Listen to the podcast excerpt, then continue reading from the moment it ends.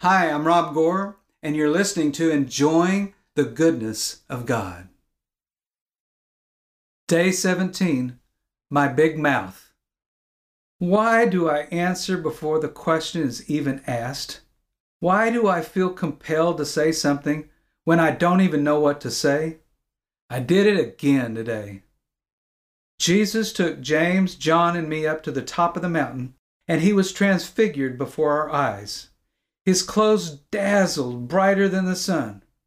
Seeing Moses and Elijah speaking with him was just breathtaking. Here in front of our very own eyes were the three greatest men of all Israel Moses, the deliverer, who had given us the law of God, Elijah, the prophet, who had called down fire and brought our nation back to God, and Jesus, our soon coming King. I felt like someone asked me, how should we celebrate these three pillars of our faith the law, the prophets, and the king? Of course, no one was actually asking me anything, but since I didn't know what to say, I felt compelled to comment.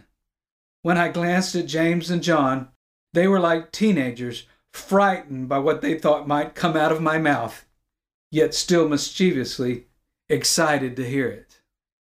I blurted out, Rabbi, this is awesome.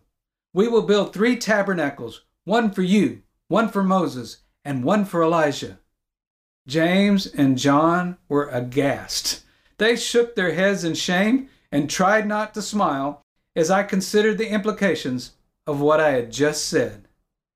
At that moment, a cloud enveloped us, and a voice that shook the mountain knocked us to the ground. This is my beloved Son. Hear him. The cloud lifted, Moses and Elijah were gone, and only Jesus was with us. It was then I began to understand that Moses, Elijah, and Jesus were not equally important. Moses had given us the law, which revealed our need for God. Elijah and the prophets had brought us back to God. But Jesus is the Christ, the Son of the living God. Jesus is much greater than Moses or Elijah. And because Jesus is the embodiment of grace and truth, grace is much greater than the law. I hope you've enjoyed listening to Enjoying the Goodness of God. If you'd like more information about Rob Gore Ministries, just go to robgore.org. Remember, you are greatly blessed, highly favored, deeply loved, and totally protected by Jesus.